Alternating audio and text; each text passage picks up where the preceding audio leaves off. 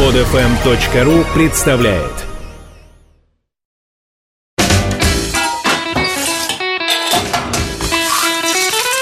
Мужчина на кухне. Мужчина на кухне. Здравствуйте, меня зовут Илья Лазерсон, повар, шеф-повар.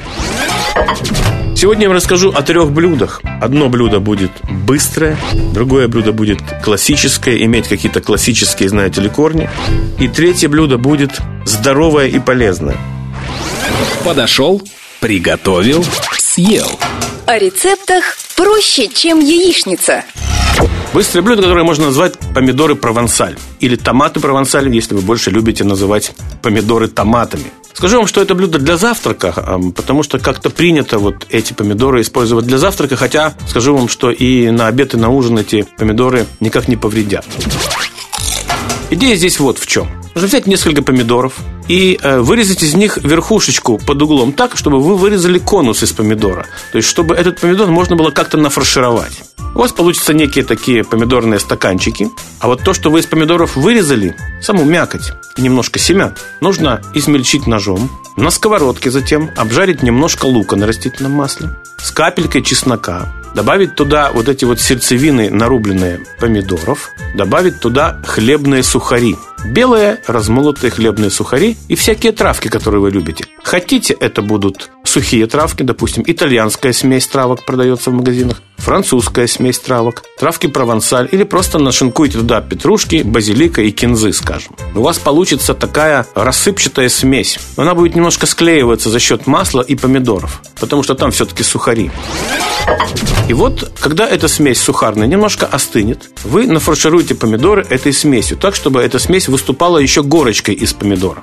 А затем эти помидоры просто запеките в духовке. Поставьте их в духовку, чтобы они хорошо прогрелись, чтобы кожа у них треснула, и чтобы они были горячими. Вот такие помидоры, провансаль, они очень хороши как аккомпанемент к различной мясной еде, к рыбной еде или просто, скажем, как самостоятельное блюдо или, например, к омлету, к яичнице. Вот это, это очень хорошо и, согласитесь, не требует абсолютно никаких усилий и большого количества времени. Досье вкуса. Всемирная история продуктов. Сегодня я расскажу о соусе. Но не о простом соусе, а о очень важном соусе, который является основой для других соусов, который является незаменимым ингредиентом для приготовления просто-напросто блюд. Сегодня будет соус бешамель. Штука эта историческая, потому что оно названо по имени, то есть по фамилии одного француза. Этот нескромный француз э, носил фамилию Бешамель, и он работал мажордомом у одного из Людовиков. Я не помню сейчас у какого, это, собственно, и не важно. Этот человек имел отношение к хозяйственной деятельности и частенько бывал на кухне. И вот когда-то он как будто бы сделал такой молочный соус, назвав его своим именем. Нескромно, но, наверное, справедливо. Но, как вы понимаете, всякое изобретение всегда находит каких-то завистников. И шеф-повар этого Людовика, который знал этого бешамеля, сказал, что я всю жизнь готовлю курицу в молочном соусе, но мне никогда не приходила мысль называть этот соус своим именем. Это он сказал в адрес бешамеля. Но, тем не менее, именно бешамель вошел в историю. Сейчас я вам расскажу, как готовится этот соус и вообще куда он затем идет. Соус простейший. Нужно взять сливочное масло, ну, скажем, объемом с 2 столовые ложки. Растопить его в толстостенной кастрюльке, положить туда 2 столовые ложки с горкой муки и погреть муку вместе с маслом так, чтобы чуть-чуть у муки появился такой, знаете ли, ореховый вкус и ореховый цвет. Чуть, чтобы она чуть потемнела. Затем в эту муку влить, э, скажем, 3 стакана теплого молока и размешивать венчиком, чтобы, нагреваясь это молоко, загущалось той мукой, которая была прогрета на сливочном масле. Получается густой, насыщенный молочный соус, в котором нет запаха сырой муки. Согласитесь, простейший соус, но он крайне важен, потому что на его основе готовится ряд других соусов. Я вам скажу только одно, ребята, что вот есть такое классическое блюдо, итальянское, лазанья, которую все любят. Так вот, без этого соуса лазанью просто-напросто не приготовить. Равно как очень тяжело без этого соуса приготовить известное уже наше русское блюдо грибной жульен. Потому что именно молочный соус является основой, которая добавляется в жареные грибы и которые затем запекаются под сырной корочкой. Но я уверен, что вы слушая меня, старого повара, уже давно знаете, что такое жульен. Так что это был исторический соус бешамель.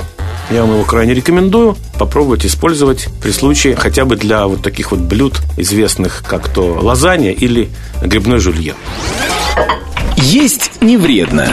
И полезное бывает вкусным. Сегодня в качестве здоровой еды я предложу вам блюдо с очень страшным названием, но вместе с тем оно страшно здоровое. Называется эта штука «дьявольские грибы». Вообще я вам скажу, что э, в кулинарии термином «дьявольский» обозначается весьма пикантное и в некоторой степени острое блюдо. Есть всякая там рыба по-дьявольски, мясо по-дьявольски, какие-то овощи дьявольские, а это дьявольские грибы. Итак, слушайте, как их готовить. Нужно взять вешенки, потому что вешенки – это такие грибы, они считаются крайне здоровыми грибами. В них есть и, и клетчатка, в них есть и белок, они хорошо усваиваются, они безопасны, потому что вешенки все-таки выращивают под контролем человека. Поэтому очень диетические и очень полезные грибы. И, согласитесь, еще и вкусные. Так вот, нужно взять вешенки, оборвать руками у них ножки, потому что ножки у вешенок весьма жесткие, и их консистенция входит в противоречие с консистенцией самих шляпок. Это, кстати, такие грибы не трубчатые, а пластинчатые. А затем нужно взять миску и смешать в ней немножко горчицы из банки. Вот оно дьявольская, да, видите, дьявольская тема, горчица. Взять немножко оливкового масла, взять немножко чеснока и все это смешать чтобы за счет добавления оливкового масла в горчицу горчица стала по вкусу мягче, а чесночок даст некую пикантность.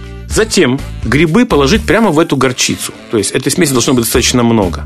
Положить эти грибы, вот так вот утопить их в этой густой смеси, чтобы они там полежали некоторое время, пропитались вот этой вот остринкой и пикантностью. А затем положить эти грибы на противень, выстеленный пергаментной бумагой, той стороной, э, где была ножка вверх, то есть пластинками вверх. Потому что вот эта вот смесь горчичная попадает между пластинок и в них удерживается хорошо. И затем просто включить духовку на 200 градусов. Либо уже положить грибы в предварительно разогретую духовку и готовить примерно 10 минут. Получается очень интересное, вкусное и здоровое блюдо. Несколько пикантное, но тем не менее это не приведет вашему здоровью. Горячие, горячие грибы можно подать как э, закуску, сопроводив ее небольшим количеством, скажем, нейтрального свежего овощного салата, который как раз э, в некоторой степени разбавит пикантный вкус таких грибов.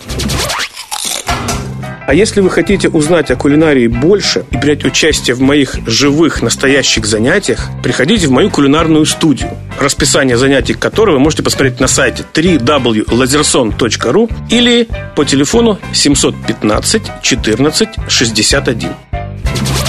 Помельче порежу морскую капусту Не знаю, ты любишь ли, но будет вкусно. Никогда ведь не скажешь, придешь ли на вечер. Так адрес узнаешь, а отметить и нечего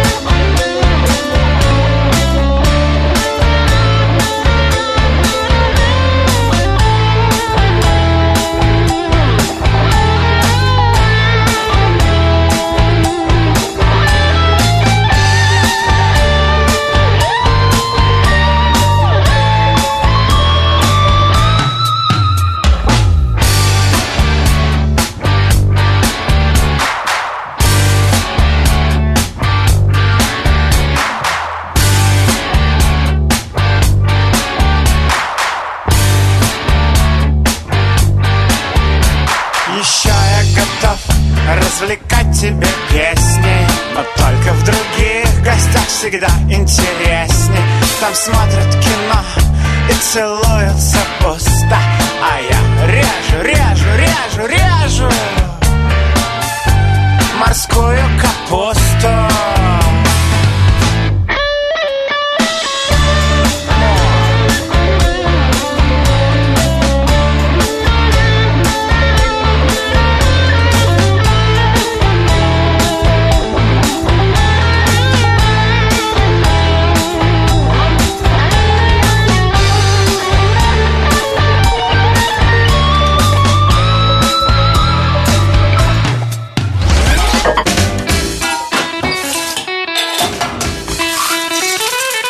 Мужчина угу. на кухне. Мужчина на кухне. Скачать другие выпуски этой программы и оставить комментарии вы можете на podfm.ru.